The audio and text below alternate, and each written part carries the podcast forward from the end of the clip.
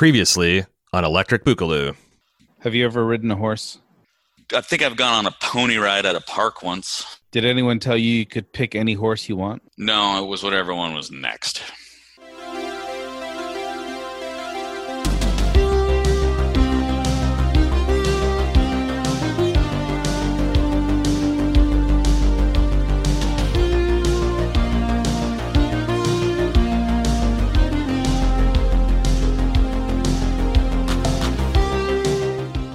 This is Game of Thrones 2, Electric Boogaloo. I'm your host, Anthony.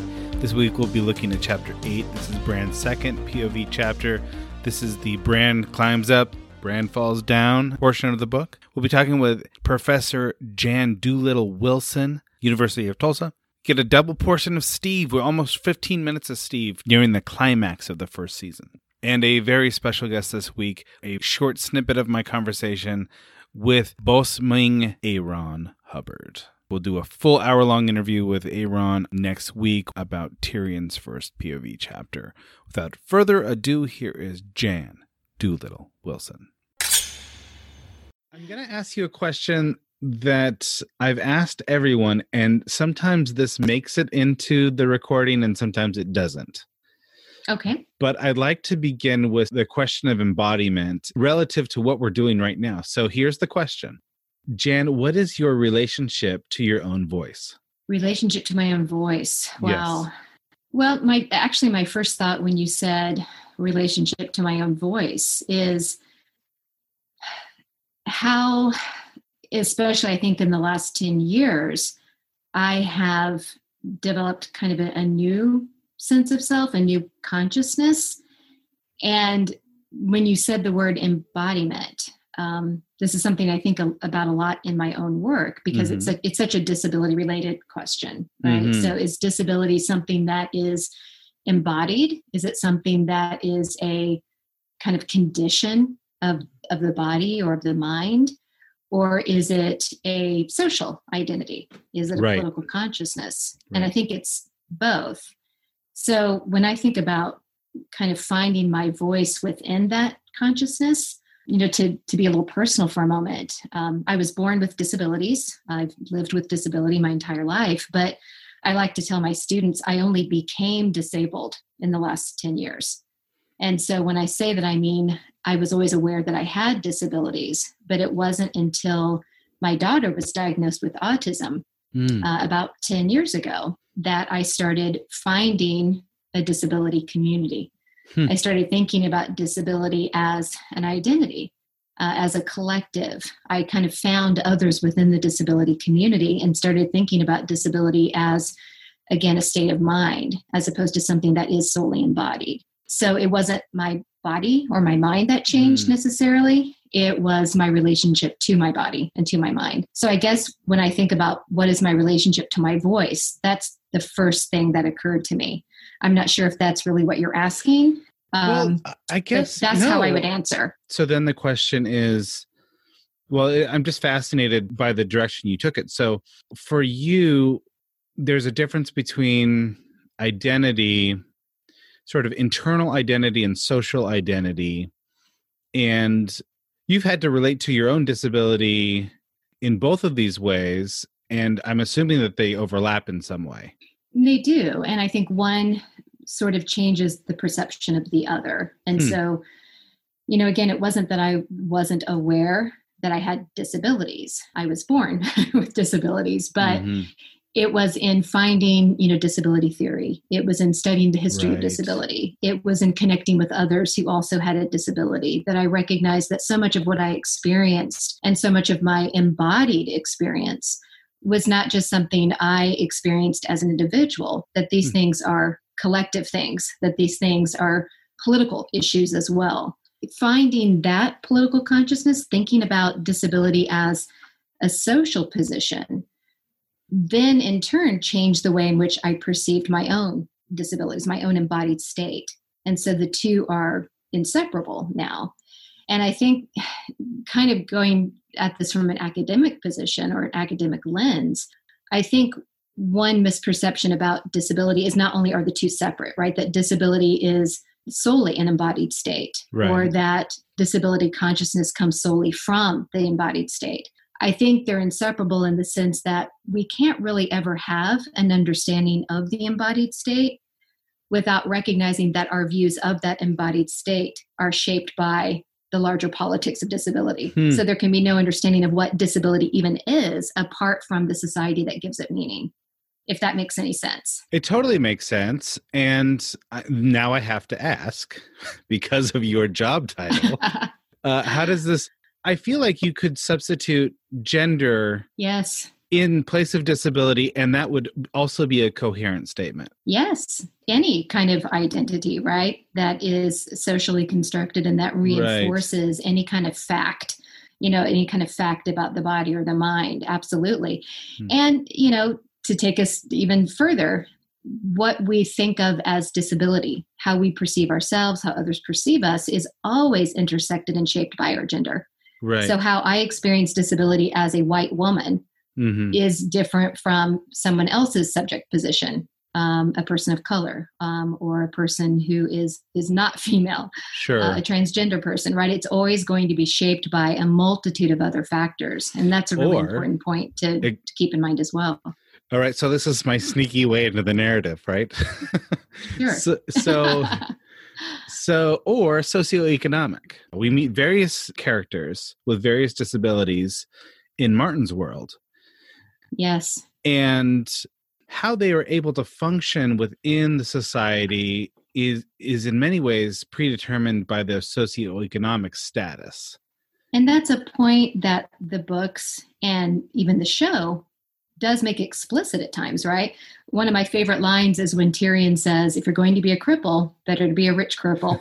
Right, exactly. And how many times does Tyrion escape a terrible fate because he's able to throw money at the problem? He's able to throw money. He recognizes this. He's able to throw money at it. He's able to throw a voice at it that has had the benefit of an elite education. Absolutely. Right. There's a great scene in the first book where he is on his way to the wall with Jon Snow and the brothers. And Jon looks at him and says, why do you read so much? Do you remember this scene? And Tyrion says, well, look at me. Do you see what I look like? I have to know things because that's my power. Yes. I don't have strength. I don't have the privilege of being considered a, you know, able-bodied person. Right. I have wealth, thank goodness. But I read because I know things. I drink and I know things, right? That's where Tyrion's strength comes from. That's right.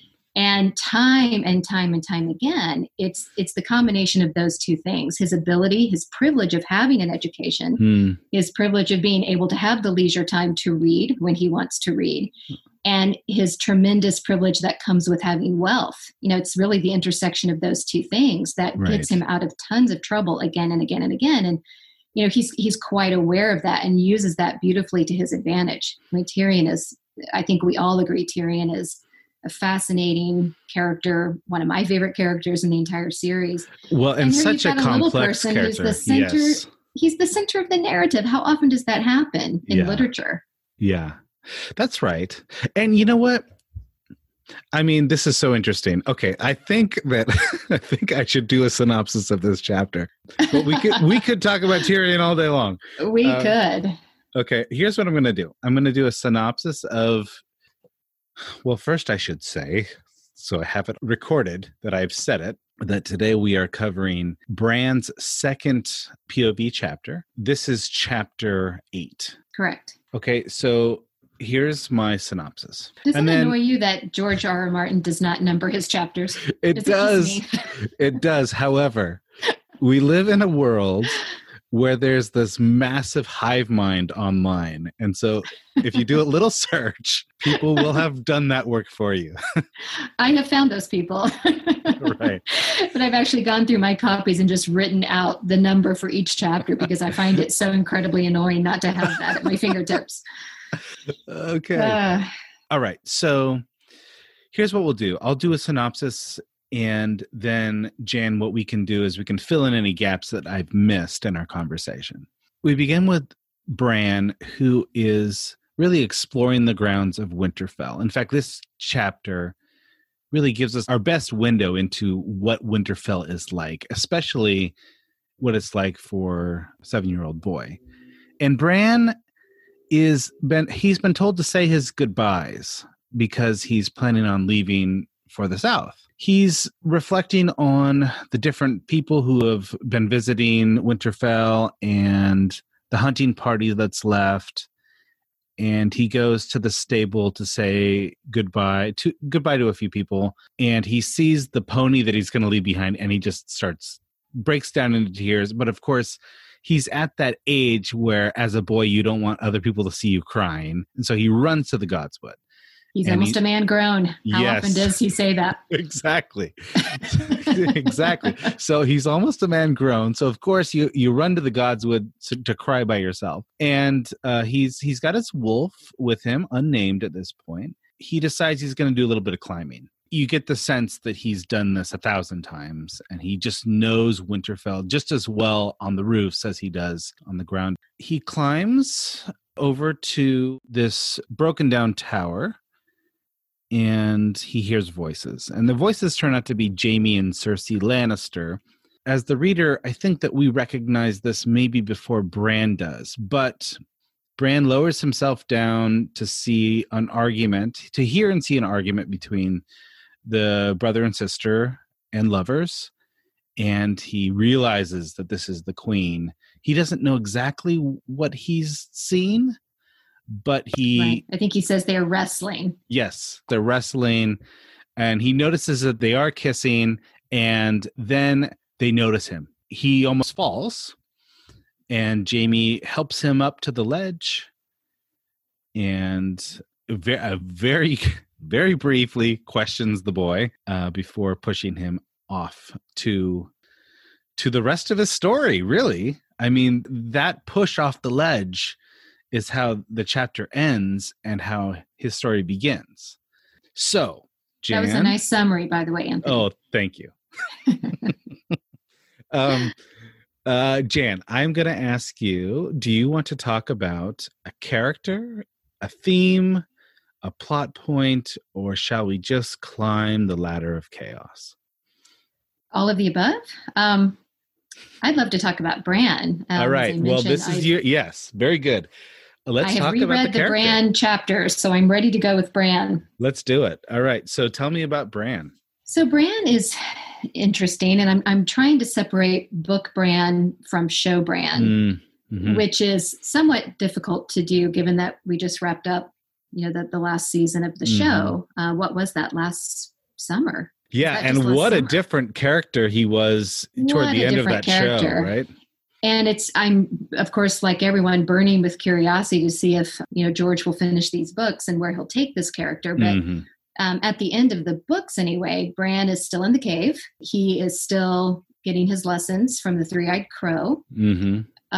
We suspect Jojen is still alive. I know there's some fan opinion about whether he's actually dead at this point. Have you heard that fan theory? That yes, in fact, some people have speculated that they used Jojen to create some sort of psychedelic paste for Brandy. Yes, the Jojen paste, they call it. I stumbled on this about a year ago, and I was fascinated by the theory. And I reread the chapter, and there's some evidence to suggest that that's what's happening. But we haven't seen Jojen in a while. Yeah. And we know that he dies in the show, but is still very much alive, we think, in the books. At least it's not explicitly stated that he's dead. But going back to where you ended with your synopsis, that it's so interesting that when he falls from the tower, that is where his storyline begins. And I think there are some positive aspects to that, and I think there are also some negative aspects to that. So on the one hand, it's interesting because for a lot of characters who become disabled, that's the end of their storyline. Typically in literature, if a character becomes disabled, they're either miraculously healed, they die, they're written off, or you just never hear from them again. And Bran continues to be a point of view character. This is when Bran kind of begins his journey as one of the heroes of the story, a boy with paralysis. And again, how often does this happen where you have a centering of not just a character like Tyrion, who was born with disability, but you have some of your major characters like Bran, of course, like Jaime, who have acquired disabilities. They start out, especially I think in Jaime's case, he doesn't acquire his disability till book 3. That's right. That's right. He's, you know, he's set up as a villain, of course, at the beginning of the story, and takes on a much more complex story arc. But these are characters that continue to be important. And in fact, their importance is magnified once they become disabled. Mm-hmm. So on the one hand, that's incredibly interesting and important, the centering of disability in ways that are really not comparable in other forms of media, in other types of literature, and even in fantasy. Yeah, and these characters make choices that drive the narrative that they wouldn't have made otherwise. They make these choices in relationship to their own disability, and we could imagine that they would have made different choices without them. And that's interesting. I think what you said is really interesting. I call characters with acquired disabilities border crossers. And by that I mean they have experienced both the privileges of being able-bodied, so-called, and they've also then experienced what it's like to be disabled.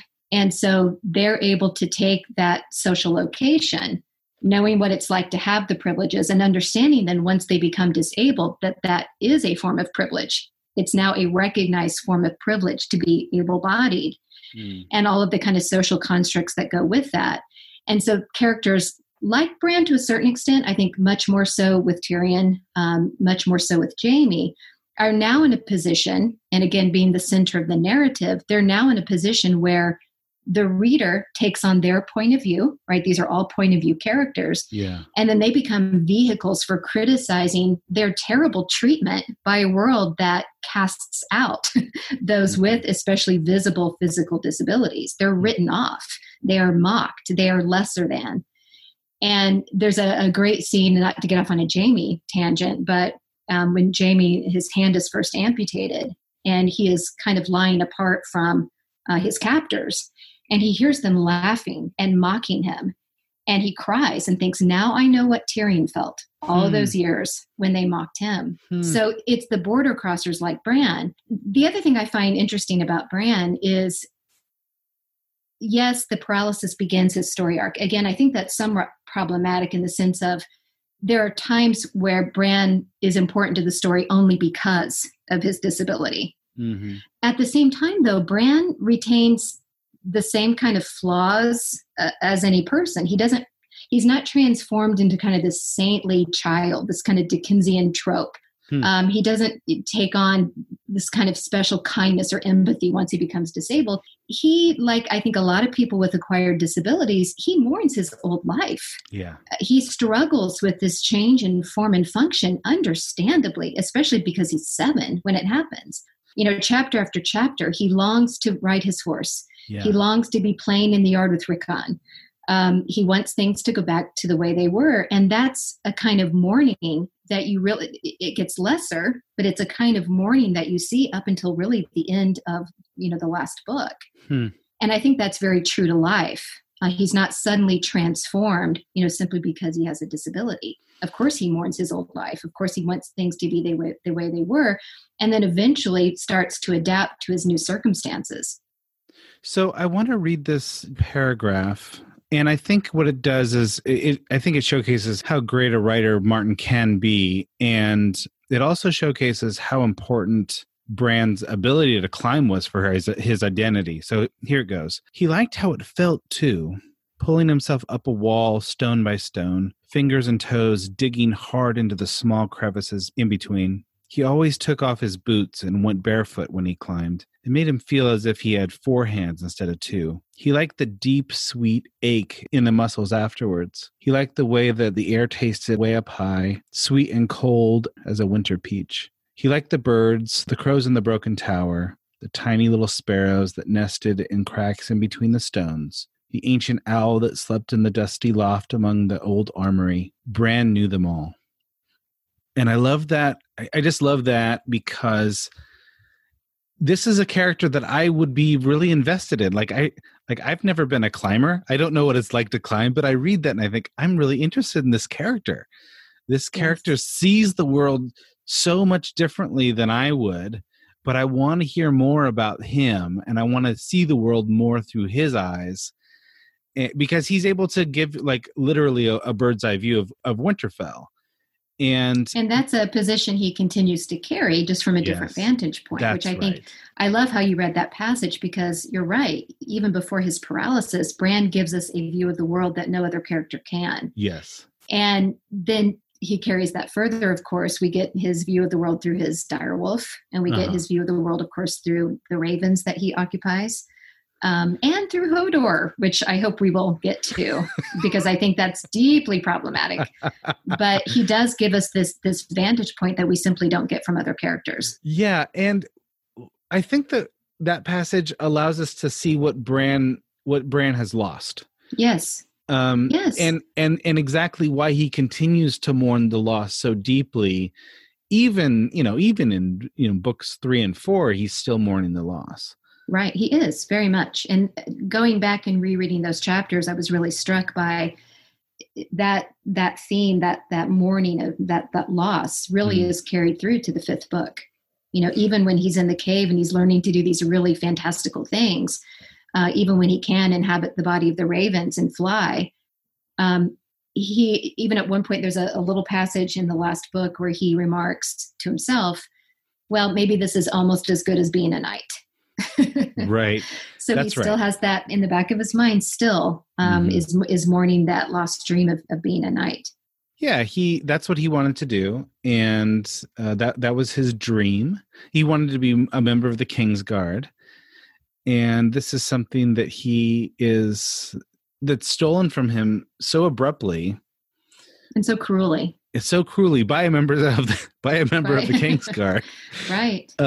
And so I think that's why I said before that the decisions that Bran makes are informed by his disability, because unless he has this desire to learn to fly, and he has to go north beyond the wall because he believes that's where he'll meet the Three-Eyed Crow and he'll be able to learn to fly there. Unless that's a problem for him, he's probably going to go south and try to become a knight or be one of a bannerman of his brother or something like that. It's not really something that drives him otherwise. Right. I am going to list a number of notable introductions. So we're still early in the book, so there's going to be a few of these. Okay. So here's a few words we hear for the first time. All right. So we meet the word Kingsguard. Dragon Knight. We hear of Barristan the Bold. Bran. Yes. It's like Bran's idol, like his celebrity. The best of them all. Yes. Right? He notes that Jaime looks like a knight in his stories, and that the other two knights that have visited Winterfell, they're not much to look at. Right. But Jaime really looks the part of a knight. We meet Hodor for the first time. Okay. Not necessarily meet him, but we hear tell of him. Right. And then we also hear the first mention of Littlefinger. So that's right. Those are all notable introductions in this chapter. But I was wondering, let's talk more about Hodor. Okay. So Hodor is interesting in that I don't know why do I feel so invested in Hodor? He really only has one line. Right. And could be such a one-dimensional character.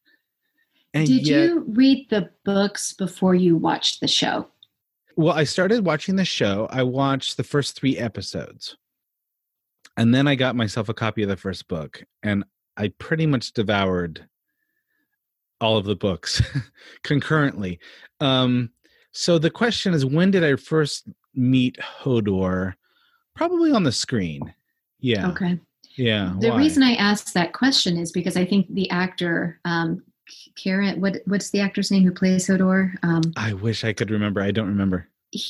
I've read interviews with him where he stated, there's not a lot to go on with Hodor's character when you read the books. He is a one-word character. Yeah. And so he really practiced with the dialect coach about how to say Hodor with different inflections to give the character different expressions and different... when I say Hodor this way, I'm conveying this emotion or this feeling. And I thought he did such a brilliant job. So I think for me anyway, I encountered the show, at least the first three seasons, before I started reading the books. Mm. And so I already had that actor in my head, of course, you know, when I started reading. And then, of course, if you're a show watcher, you know what happens to Hodor in the show. Yeah, and so he's I think he's a very sympathetic character. I think that what happens to Hodor, you know, he is literally Bran's prosthesis. That's pretty much his function, especially in the book version, where he first is the vehicle by which Bran is able to regain some mobility, you know, being carried around by Hodor first in his arms and then in the little wicker basket. And then, of course, we know that Bran wargs into Hodor. Yes. In a very violative way, non-consensually, an act that terrifies Hodor. Yeah, Hodor is like, Hodor's like a little balled up like a little child. He's in a corner of his own mind, not knowing what to do. That's tough to read. It's almost worse to read it than to see it on the show, because in the book version, you're able to connect to Hodor's actual feelings about that, because we hear it from Bran's point of view, and Bran knows exactly what he's doing. He knows that this is a violative act. He knows that, as you mentioned, you know, Hodor is literally balled up, frightened. He has become someone who is abused. Bran has become the abuser, which again adds an extra layer, you know, to Bran's character, makes him more complex. But, you know, Bran is fully aware of what he's doing and continues to do it because Hodor is the only means by which he can regain, you know, some of that freedom of movement that he lost. So I was just rereading that passage recently in Storm of Swords, and the Bran chapters leading up to that chapter are really interesting because Bran almost uses Hodor's emotional states as a mirror for himself. Yeah. So what he does is every now and again, Hodor will say something and he'll say it with an inflection that really communicates what Bran's feeling. So what Bran as the POV character will say, Hodor was probably afraid at that moment. So he's reading Hodor's sort of emotional state, but he's also projecting his own emotional state onto Hodor. And so there's this blurry line already in between Bran's sense of emotional well-being and Hodor's sense of emotional well-being. And these lines are blurring in a way. Right. And the analog here is with Summer, who he's also blurring lines with. I was just thinking that. Yeah. Yeah, it's that warging connection. Where, you know, Jojen at one point says to Bran, you are Summer and Summer is you. Yes. And that's a connection that you have because you're able to actually enter Summer's mind. He connects to you as well. And you do get that sense with Hodor as well. And I started, again, I wanted to reread some of those chapters where he does warg into Hodor. As far as I can tell in the book version, only Bran and Hodor are aware that Bran is doing this. He's kind of very much wants to keep it. He knows what he's doing, right? He knows it's violative, and he doesn't want anyone to know, Mira in particular. You know, those chapters are interesting to me because Bran is still trying to convince himself he's a man grown. Yes. Or he's almost a man grown. As he tells us constantly. Yes, right. Right. And so when he feels fear, he'll sort of sense fear on Hodor's face or in Hodor's inflection. And then he'll try to steel himself as if to think, yeah, but more is expected of me. You know, he's laying more on himself, and yet he also knows simultaneously that he's still a kid, and he still feels like a kid. He still feels the same fear that a kid should feel, but he's trying to convince himself that he's someone else. And do you think there's something to the idea, too, that, you know, this gets a little bit into the kind of super crip trope that I also was hoping we would talk about a little bit, but the idea that most people who have warging power can only warg into animals. Right. And yet Bran is able to warg into Hodor, which I think suggests two things. One is that Bran is exceptional mm-hmm. that, you know, we know, especially from the show version, I suspect the books might take us there as well, that Bran will become the most powerful green seer ever. Mm-hmm. But it also suggests that Hodor's mind is exceptionally weak. And there's always this kind of unspecified cognitive disability that Hodor has in the book. In the show, we learn, you know, what happened to Hodor, but in the books for now, if you just stop at the last book, it's never really specified why Hodor only says Hodor. Mm-hmm, right. I remember before the Hold the Door episode came out, it was at the point where, you know, the show had gone past the books. Uh-huh. And there were all kinds of theories about what, you know, as most people put it, what's wrong with Hodor? You know, again, suggesting there was something wrong with him. Uh-huh. Was it a speech impediment? Was it dysphagia? You know, what was going on with Hodor? So there were all kinds of theories, but I think most people agreed that the reason Bran was able to warg into Hodor is because of those two things, right? Bran is powerful, Hodor is weak. And so it does tend to perpetuate this idea about what it means to have a cognitive disability. At the same time, you know, Hodor's character does engender this tremendous amount of sympathy for this character who really is being abused by somebody who is quite, you know, cognizant of what he's doing. But I think you're right about that connection with that kind of Bran being the age that he is and experiencing the emotions that he's experiencing and how that connects to Hodor, I think is really interesting what you're saying. Well, and imagine Bran is so complicated because when you're a kid, all you ever want to be is to be older and bigger, right?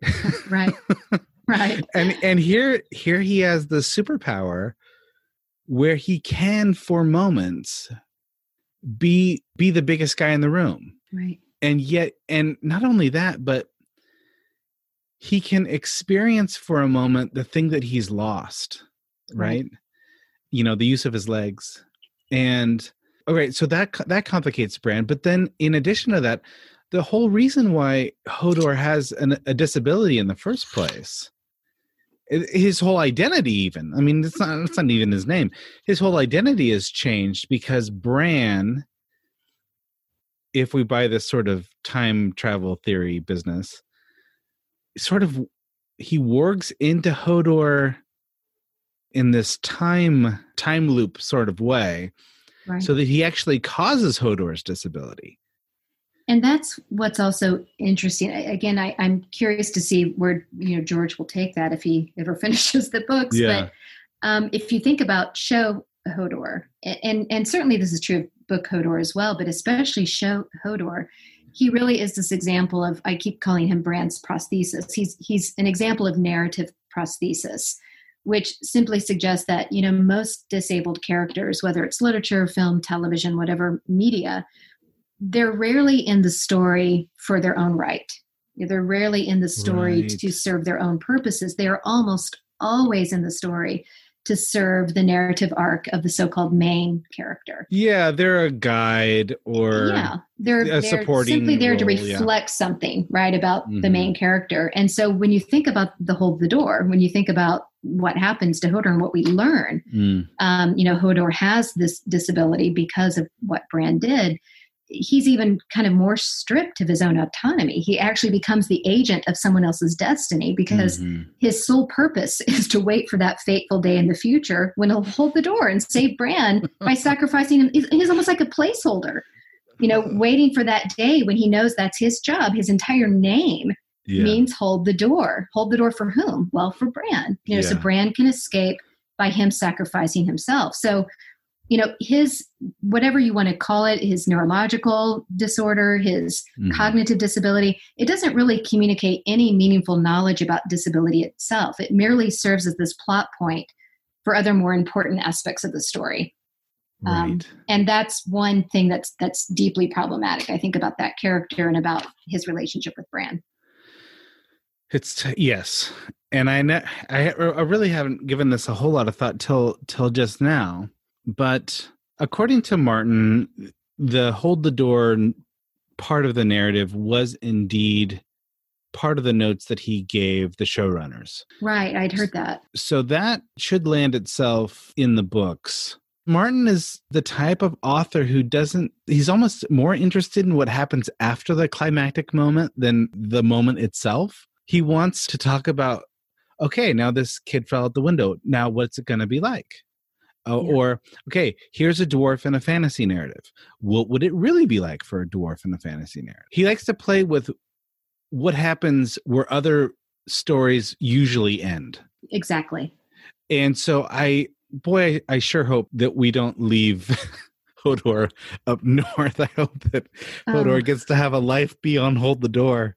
I agree. And I think you're right. You know, there's so many things we could parse out in terms of show differences and book differences. Mm-hmm. And I know that things are done in the show for, I mean, that's a visual medium. So there are certain things that are done. And I do think that the show version does play into, and I'm not suggesting that tropes serve no useful purpose. You know, most of the classes that I teach deal with how we can move beyond just pointing out where the tropes exist to looking at how the tropes teach us something useful about representations of disability, how they differ from actual, you know, lived disability experiences, and so on and so forth. But one thing I did notice in going back through the Bran chapters is I had so convinced myself it was in the books, because he says it in the show several times, where in the show version, Bran tells Rob he would rather be dead. Yeah.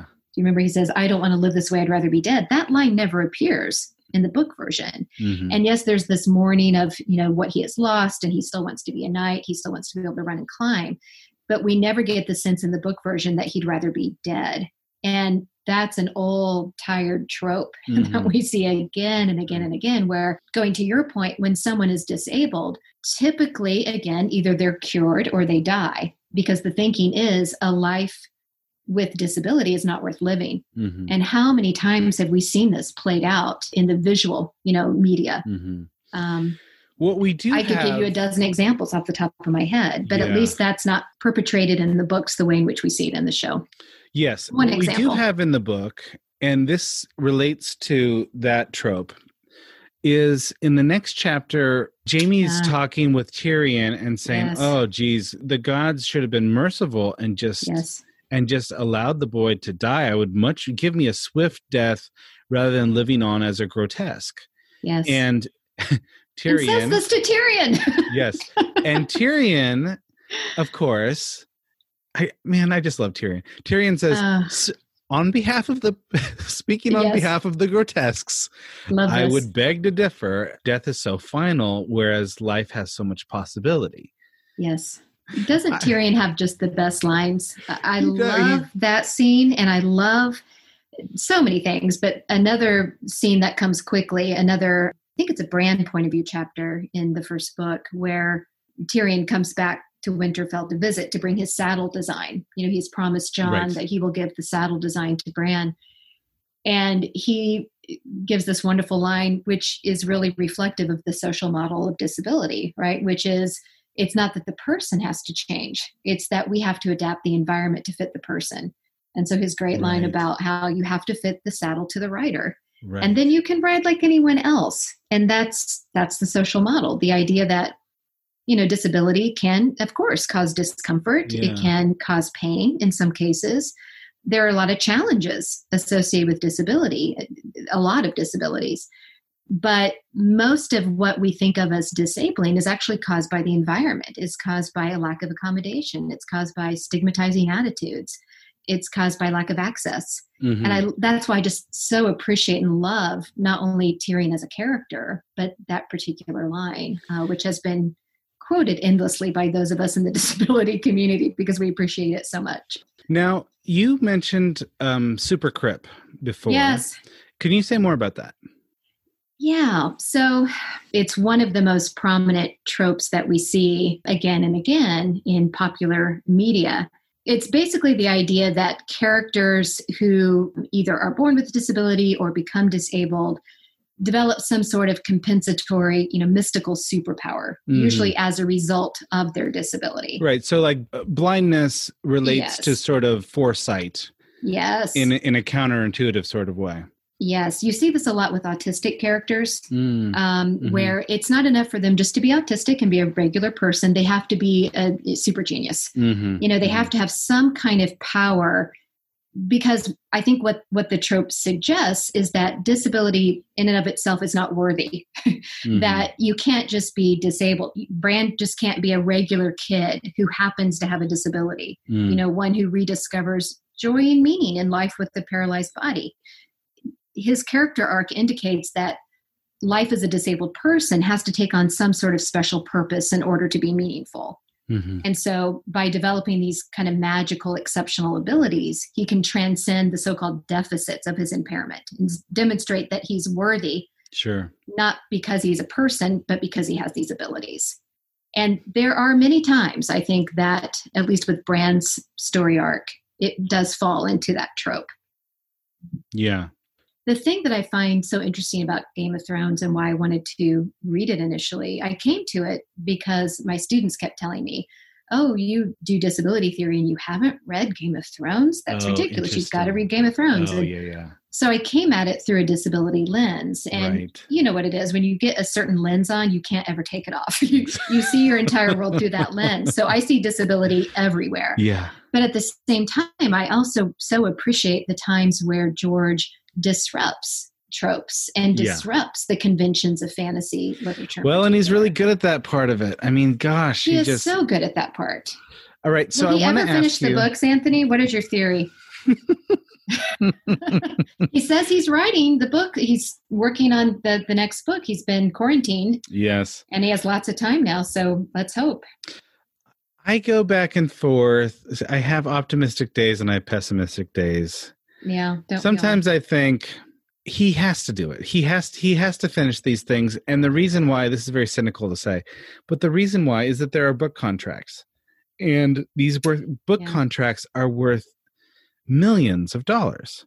Right. And so the publisher is not going to allow these books not to be written, even if they are written at some later date. That said, there are times when I think, yeah, it's been too long. It's been I've been burned once too many times.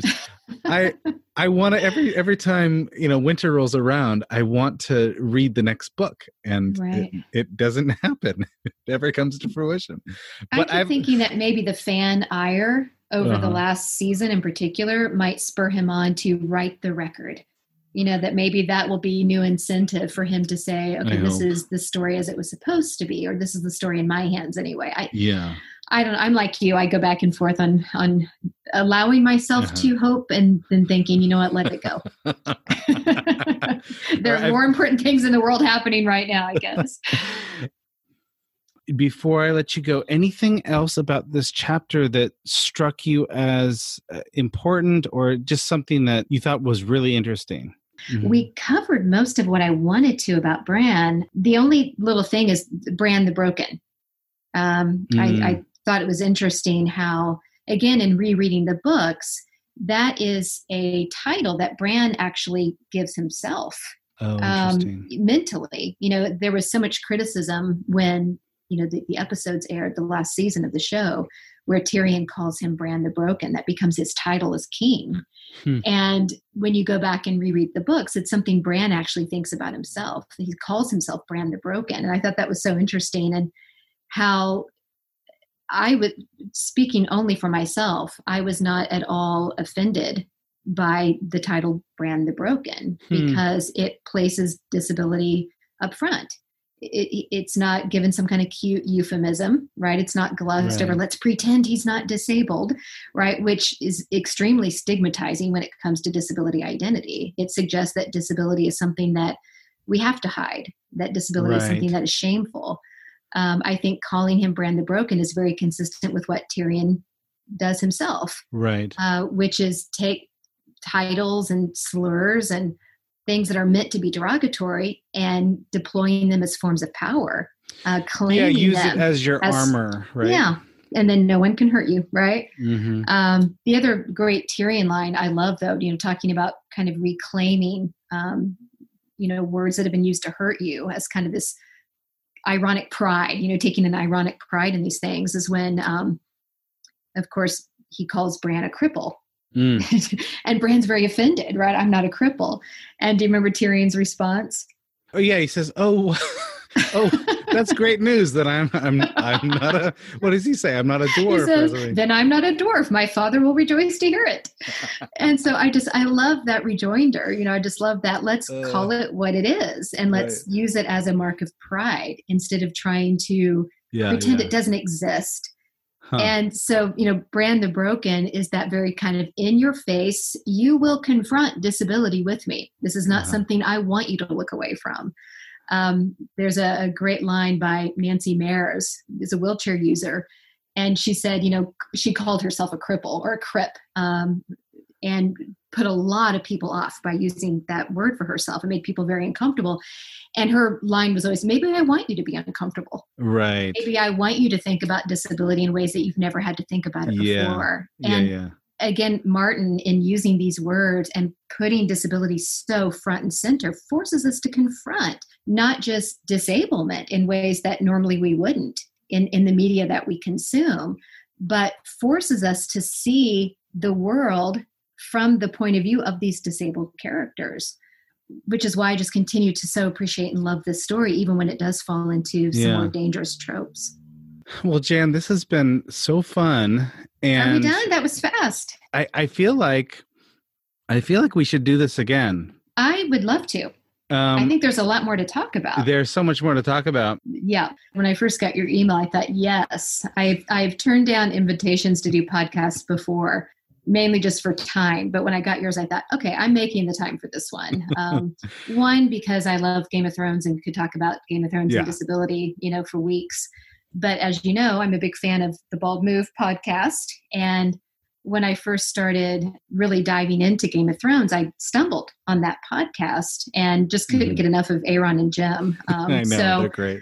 Yeah. Anytime you want to talk, Anthony, I will be here.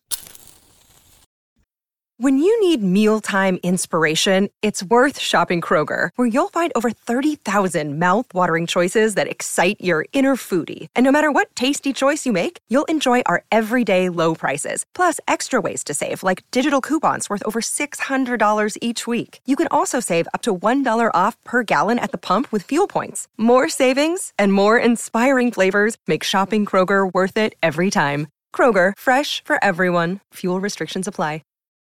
Look, Bumble knows you're exhausted by dating.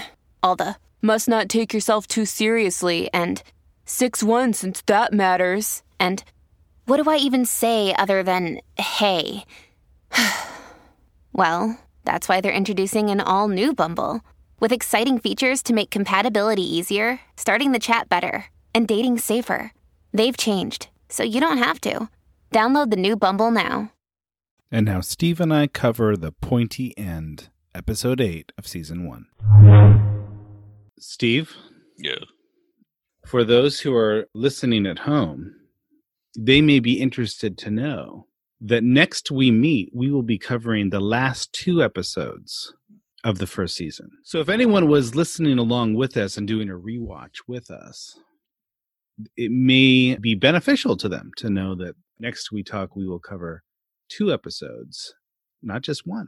Yeah, and I will say that this is going to be exciting for me because I watch these before we do this recording, and so if the impulse is to be like, well, I want to see what happens next because I created a certain tension in my own home for this. So this will be rather exciting to do a back-to-back. Mm-hmm. Looking forward to it. I like that. I like that a lot. Steve, we just watched The Pointy End, episode 8, so we're getting down to it. We saw the undead, bro. We saw a white. Now, this is very good. I'm glad that we're here. We're finally at an episode where something that's sort of magical happens. Exactly. And it took us till episode 8 to see the return of one of these whites. Now, I'm going to help you out here because you're going to enrage people if you get this wrong. Okay. Okay, there's the White Walkers. Right. And these guys are like ancient monsters who sleep for thousands of years or whatever. Right. Now, a White Walker, or just an other, these guys have the power to raise the dead. Gotcha. To be sort of one of their zombie thralls. Mm-hmm. These we just call whites. Okay. All right. Okay, so there's a difference between a White Walker and a white. And I'm going to save you an enormous amount of grief. Well, because a white walker, white is an adjective in this regard. And white is a noun. And they're not the same. They're both nouns. White is spelled W-I-G-H-T. Gotcha. Okay. In the same way, it's another word for ghoul or whatever. All right. Anyway, so I'm sure that you're thrilled to know that info. Well, I think it's important, right? I mean, like you said, I mean, at some point, I'm going to have to answer to some people. You will. Which a pointy end. Still a bit of a whimsical title or a pretty eventful and frightening episode. Well, and pretty dark. I mean, the pointy end is taken from a dialogue between Jon and Arya where he's giving her the first lesson of swordplay. Right. Stick him with the pointy end. Yeah. And then she does. She sure does. She absolutely does. She absolutely does. Now, I don't know if you knew this, but the first 4 seasons of Game of Thrones, George Martin wrote one, or at least he got credit for writing one of the episodes. Okay. And this is the episode of this season that he gets credit. So Martin said in his commentary on this that when Arya sticks little fat boy with the pointy end. Yes. There's supposed to be another beat of dialogue where the boy asks Arya to take it out. And she does, and that's how he dies. And he said, I don't know why they took that part out. And I'm thinking, I know why they took it out. That's really dark. Yeah. It's a little bit of a whimsical title for a pretty dark reality. Right, but I think that's a good comparison, right? Because that's when we get introduced to this character with that kind of a whimsical conversation about sword fighting, and so we don't maybe realize at the time that, you know, she's young, and so you pointing in, but really you're training to get into a position to disembowel and behead when the time comes. Yeah, I think there's something about sports that I once heard a psychologist say that in the same way that pornography is a way to rehearse sex, that sports is a way to rehearse war. Mm. And I think that, I mean, some. Are you sure it wasn't pornography to rehearse war? I think I've heard it differently. I think that might be Freud. Yeah. Oh, okay. But you know, our sports are still pretty violent, but you know, fencing, there's not a whole lot of wiggle room between the actual thing and what you're doing. Right. I mean, it's you're stabbing. You're stabbing, and I don't know, but. About every kid, but you know, any kid with a stick outside is going to play war, right? In some way. So Arya is rehearsing warfare this whole season, and now she gets to see what it looks like up close and personal. Right, and interesting that it happens in the way that it does, like her first ability to use it. Right, I mean, the gravity of what she's been training for happens immediately, and there's really no time to even to mourn it, at least in this. In this episode. That's right. It happens really quickly. It's almost like it's like a reflex for her. And, right.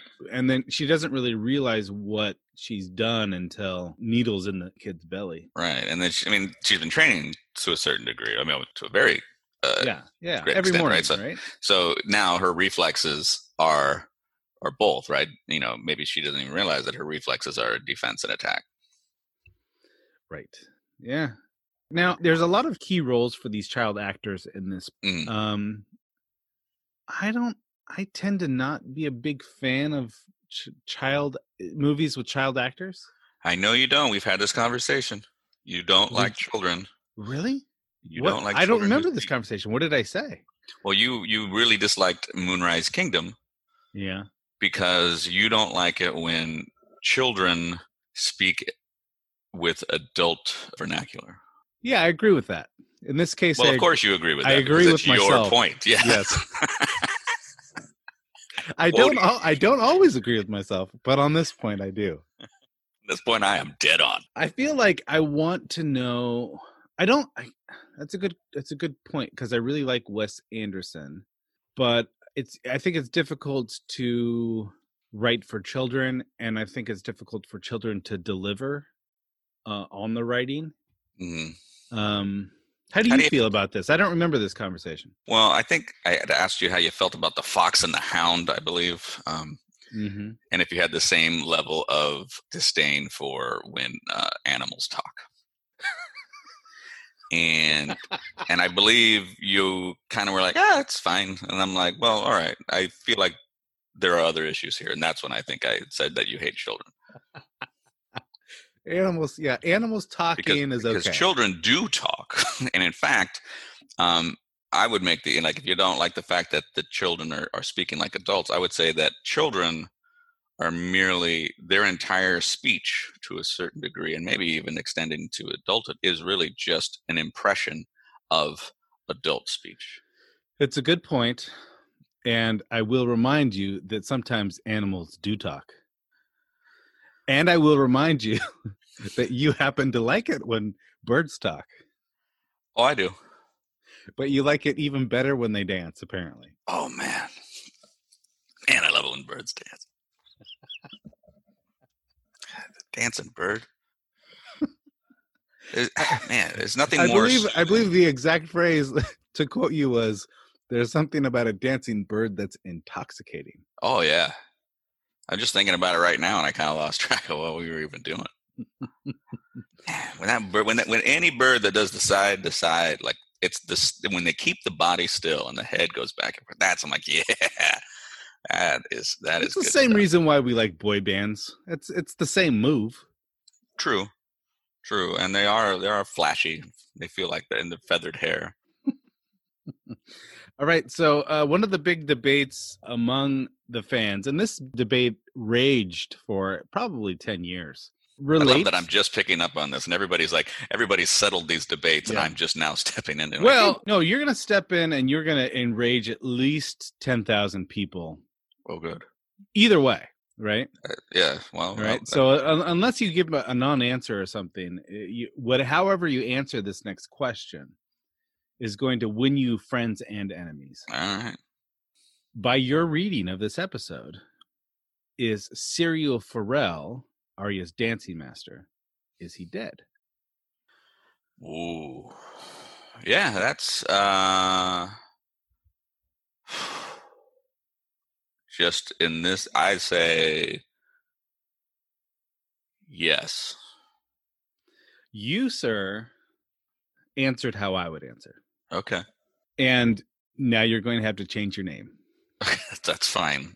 Because the people that like Syrio Forel. Can I go with Carmine?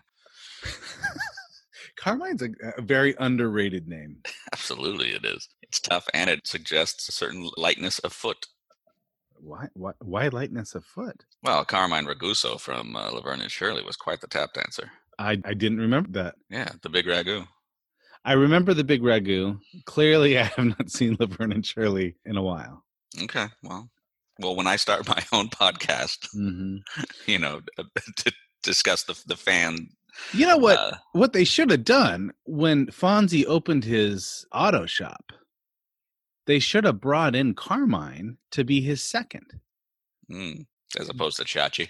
Oh, absolutely. Carmine would be a great second. I mean, that is the buddy show that I would watch. Fonzie and the Big Ragu. Oh, man. That would have been a great spinoff, like the Father Dowling Mysteries or something. You know, Carmine and the Big Ragu show, and the Fonz.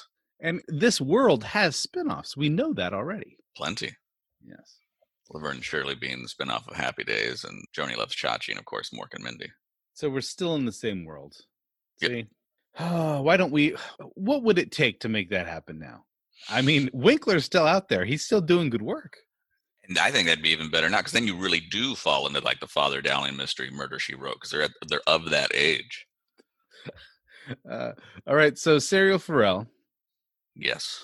The argument in favor of Syrio Forel having survived is that, like with all television deaths, if you don't actually see the death on screen, right, then you can bring the character back later, and you can just explain it away or whatever. Sure, and you're listening at the time for the yell, the gasp, something that suggests that he didn't make it, right? I mean, mm-hmm. there was that opportunity when she looks back. That's kind of what you were expecting, and then you mm-hmm. don't hear it, and you're like, oh, so there is a palpable tension there, right? Mm-hmm. And this is an episode wherein Drogo drops his weapons and still defeats the guy with the auric or whatever. Right. So that's possible. It's possible to just be faster and beat the guy who's better armed. Yeah. So Tyrion's back with Shaga. Yeah. And Tyrion. Yeah, Shaga. Why not? I mean, I'm not here to, like, I just mentioned the name Carmine with glowing terms, so I'm not going to sit here and criticize Shaga as a name, but Shaga seems like someone I would have known growing up. Yeah, these are all like, you know, JV football nicknames. So yeah, the Stormcrows, they are certainly not varsity. But they get a shot. They get a shot in this episode to play on the varsity team. And so Tyrion's good at talking his way out of certain death. That's kind of the theme. And, you know, at some point, you start, I guess you could start to think, this is getting old. This guy can't just talk his way out of everything. Yeah, I think this is why I dig Tyrion, because I feel like most of my growing up, I would talk myself into problems and then talk myself out of those problems. Yeah. If I think about you in high school, I think of you as Tyrion with several Shaga-like friends. Yeah, that's fair. Yeah, that's what I think. All right, let's talk about the Robb plot. So Robb decides he's going to call his banners, and he has to have a little confrontation with Great Jon.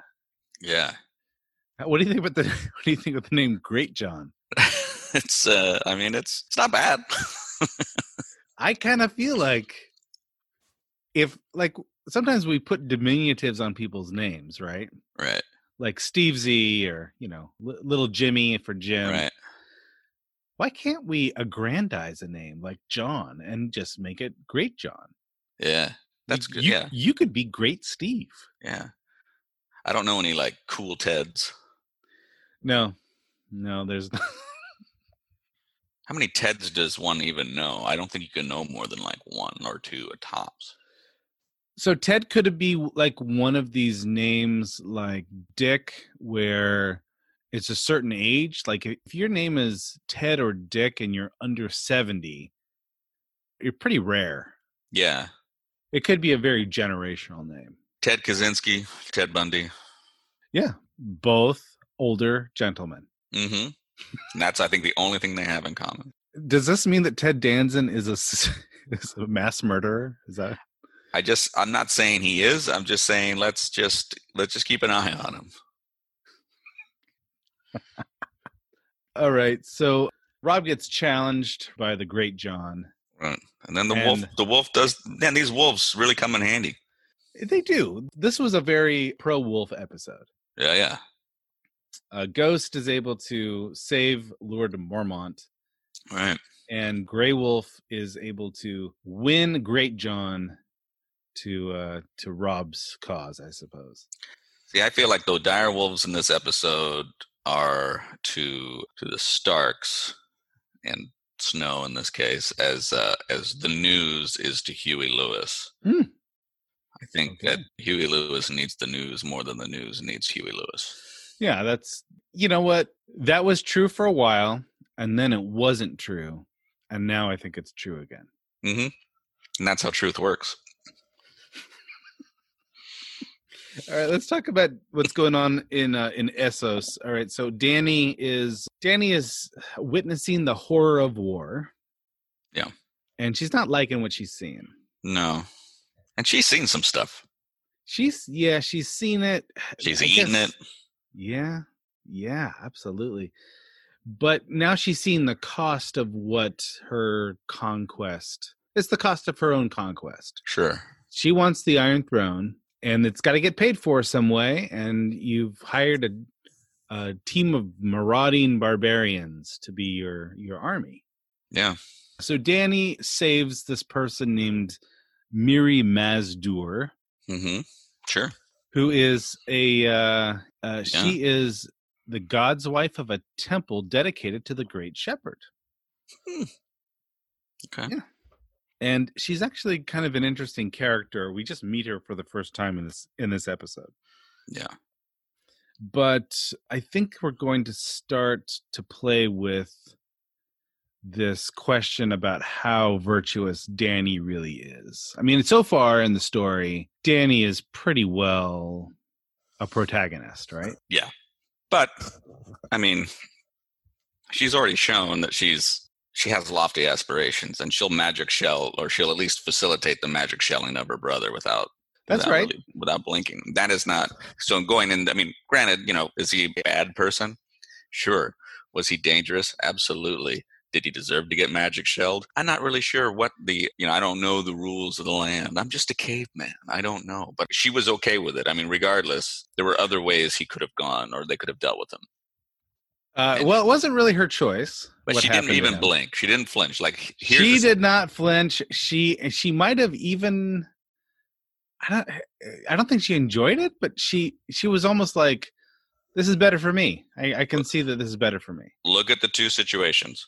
As they were going to take the spoils of war, she stepped in to her, at the risk of her own peril. Yeah. She stepped in and said, this is not acceptable as far as I'm concerned. She did that for strangers. She didn't budge for her brother. I do see her as a protagonist, but I see her as there's clearly more to this. Look, man, this is the Game of Thrones we're talking about here. There is no rules on the back of the box.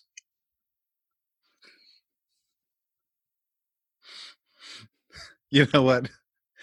I wrote 2 books about Game of Thrones, and I took over this podcast. And this was all a big long con to get you to watch the show with me. And at this moment, the moment where you said, this is the Game of Thrones, man, there's no rules on the back of the box, I feel like I win. I feel like this has all been worth it.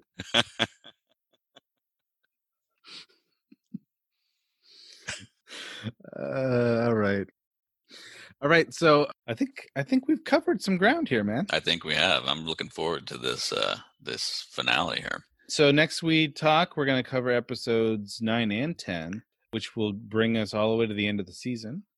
And maybe we'll do an extra long episode for that. I like it. I'm into it. Here's just a short clip of my longer conversation with Aaron. He'll be back next week to talk about Chapter 9. In this little excerpt, we are talking about Tyrion and Jaime's narrative arcs. There's one constant that they both share, a cynicism for all of the pageantry and mythology around the realm, right? So this for different reasons too. Yeah, right, for different reasons, but this idea of this sort of nobility and a true knight, an honest knight, all of this business. They both have a really, and probably pretty well-earned, sense of cynicism about the way the world really works. Yeah. Well, and it's all for Jaime is jaded about what it means to be a knight because start with Tyrion. Tyrion's jaded about what it means to be a knight because those are things he can never be anyway. And as a smart, otherwise, and intelligent, and upright individual, it wounds him that he can never be considered, strong and just and like his brother. But then Jaime is jaded because he is everything that a knight should be, and he tried to embody that, which led him to stab to death the Mad King, and for that he is reviled, and his honor is considered as worthless as shit is. Living, whether those ideals are impossible to uphold because you're forever shut off of them because of the circumstances of your birth, or whether come to the realization that people value those things being paid lip service to more than they actually value those things put into practice. Yeah, that's something that Martin plays with the entire time. He so many of those characters fall into those categories. Yeah, Martin really likes morality forks, I call them. Mm-hmm. He likes a situation where a character like Jaime, who really wants to do well as a Kingsguard, he's put in a position where either he's going to have to be a kinslayer and commit patricide. He's going to have to go kill his own father, or he's going to have to slay this king, and that makes him the Kingslayer. So he chooses one path of immorality rather than the other path of immorality, and he's just hoping that he can choose the right one and live with the consequences. And I think he does. Martin does that with a lot of characters. He puts these two horrible options in front of them. He hedges them in. So look, you only get to choose one of these two, and they're going to have different consequences, but you're going to have to live with them. Yeah, I also wonder, like, Martin in Kentucky and building this world and constructing it from all these various moral forks, which it essentially paints with a very gray palette. You know, there's never anything that's incorruptibly good, or there's ever anything that's irredeemably evil. It's easy to both sides a problem until you actually have to come up with an idea of, well, what should one do? Which is something that I always was wondering on the podcast in the form of, like, what is Martin playing at? You know, eventually he will have to pick a narrative side. He will have to promulgate some kind of viewpoint that his main characters will coalesce around, and that attempt will either succeed or fail. And if it fails, then he can continue his moral gray outlook, but it's kind of a bummer of an ending. If it succeeds, well, then he's taken a stand and he said something is absolutely good or absolutely bad, or, you know, and I wonder if, like, that's one of the delays. It's not just a character, and Marini's not, but more of like, oh God, I'm going to have to commit to a course of action and a set of ideals or objectives that I'm going to have to rubber stamp as good, or else bum out my audience by having it continue to be fruitless and this vast sea of gray. And, like, that's hard to do. Like, you know, it's like if you're a political commentator and you deal with saying, oh, it's both sides are bad, both sides do this, both sides. And then you get to a place in history where, you know, like your late 20s, early 30s Germany, that's a much harder road to hoe when suddenly you're trying to both sides, and you've got, I don't know, the socialist democratic workers on one side and you've got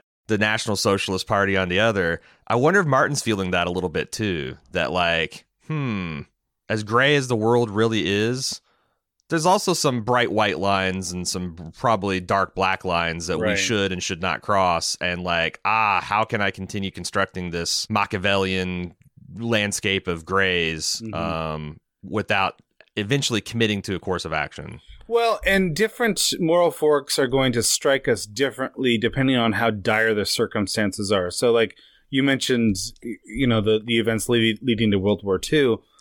Well, if the Weimar Republic wasn't starving, like these people were literally starving, you make different decisions when you're starving or when your children are starving than you would if everyone's fat and happy, right? Mm-hmm. So Tyrion is an interesting character because right now he's pretty fat and happy, relatively speaking. But he doesn't feel like his life is in any immediate peril. Jaime's already experienced moments where he felt like my life or my father's life or the entire population of King's Landing, these people's lives are in peril, and you almost meet a new set of motivations when faced with moral peril than you would otherwise. Tyrion hasn't done. We're not there with Tyrion yet. No. Jaime has been forced with the burn them all conundrum, and he's lived to tell about it, and he's decided that he's going to live with the reputation. So is that moral fork a little bit of a cheat? Because the moral fork is essentially between what we as a modern reader, when we're reading Jaime and we're judging, like, oh, you know, how am I supposed to be a sworn brother of the knight or of the Kingsguard and also allow a town full of people, a city full of people to die? Like, that's a moral fork for him in his universe because honor means so much. But for a modern reader, the choice is clear. You stab the Mad King. Right. You save the people. You don't let them burn them all. So, like, it's easy to put the character Jaime on a moral fork because there is an objectively right answer from a modern sensibility. Yet, when you come to dealing with, like, the Night King or electing a new king in Westeros, dealing with some of those thorny issues that, you know, Martin talked a lot of mad shit about Tolkien not, you know, dealing. Like, you know, what is Aragorn's tax rate? What was his policy for orcs? Was it to kill them all, hunt them down, even the baby orcs? Like, when he goes to answer those questions in his own universe, knowing that his moral readers are going to judge him by that context. And, you know, when you're talking about picking the new king of Westeros, it's going to live forever and ever happy. It's those artificial moral forks, I'm going to call them, where they're only moral forks for people in that universe at that time. I wonder if they're harder to construct because, and I just wonder if that's one of the reasons that, like, later seasons of Game of Thrones, the television show, felt increasingly like they were simplistic and weren't much thought given to them. I think those are all true. But I've also always said, as much as I judge the double Ds for not trying harder, they're also in a pretty bad position. So, I mean, I guess two things can be equally true, right? So Tyrion, part of what makes Tyrion interesting, the world in which he lives is believable. It's vivid. It's a world that we're already immersed in. I mean, even in chapter 9, I feel like I'm living in this world. And so Martin's really good at world building in that way, so that when Tyrion faces a moral fork in the medieval setting, we're seeing it through his eyes. And so we're experiencing the moral fork as he experiences it. That is what the best authors can do. Weiss and Benioff are not nearly as good at doing that sort of thing with their characters. And we have ample evidence of that. And what are we really criticizing them for? We're criticizing them for not being one of the best authors of their generation. You know, that's what Martin is. Who's also struggled to finish his own narrative. Exactly. So Martin. Yeah. So if we just judge these first couple books, you know, they're among the best works of fiction of any fantasy writer ever. So. Yeah. The fact that Weiss and Benioff couldn't live up to that, I mean, come on. Not surprising. Not surprising at all. It's only a kick. A jump. A block. It's only a serve. It's only a tackle. A run. It's only for the fans. After all, it's only pressure. You got this. Adidas. And now this week's Bird's Eye View.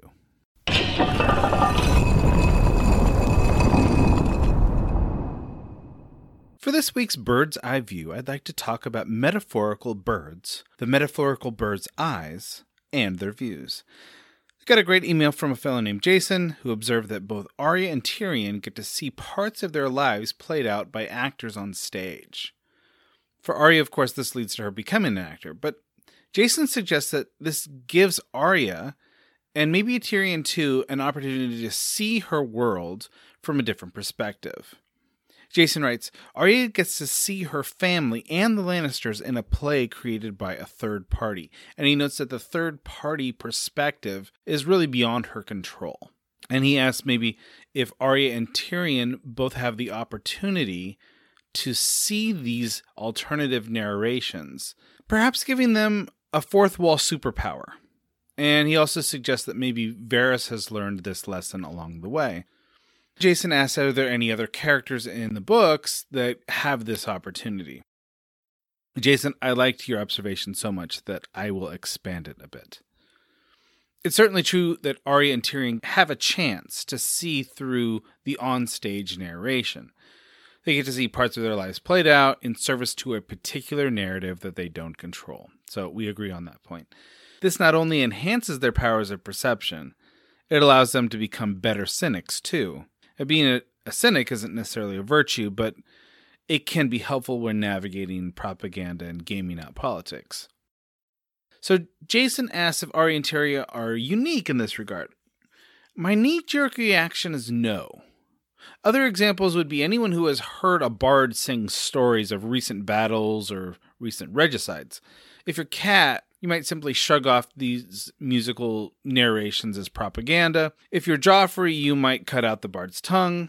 Sidebar here, I wonder if Mance Rayder's talent as a bard helped him as a politician. My point here is that lots of folks get to hear musical propaganda in Westeros, even if it's not on stage. And that this opportunity to measure third-party narration of one's own world can be important. But what's more important is how the information is received. It takes a special set of ears to hear the difference between parallel narratives. Take Bran's literal bird's-eye view in Chapter 8. Bran is hanging outside the broken tower where only birds and Bran go. By the way, remember that the name Bran actually means crow or raven in Welsh. Outside the window, he gets to overhear a different sort of narration. It's a conversation between the Lannister twins, but it functions as an alternative perception of the king, alternative stories about the king's brothers, about Ned, and about Lisa Arryn. Bran is getting important plot points, but doesn't know what to make of them. I wonder what a mind like Varys would have done with this information. And even though Arya isn't much older than Bran, she certainly would have made more of the conversation than Bran could have. It takes more than just opportunity. It takes a set of ears adept at discerning true notes from false notes, and it requires a talent for knowing what to do with the false notes that betray the truth. This is one of the few things that Bran and Joffrey have in common. They're both given opportunities to study alternative narratives, and they both lack the maturity or wisdom to learn from the experience. Eventually, however, Bran may have the opportunity to overhear the conversation again via green sight. And if that happens, we'll get to see both a literal and a metaphorical bird's eye view at the same time. So thank you for the question, Jason. If you have a question for me or Aaron or Steve, you can email to book@baldmove.com. And that's all for this week.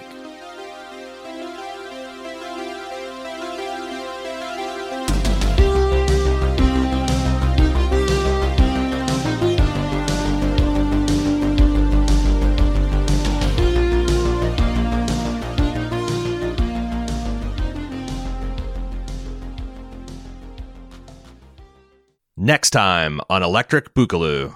I've been living in the pig farm of my voice for the last few years, so I just don't I don't hear how offensive it is anymore. You've been wallowing in your own muck.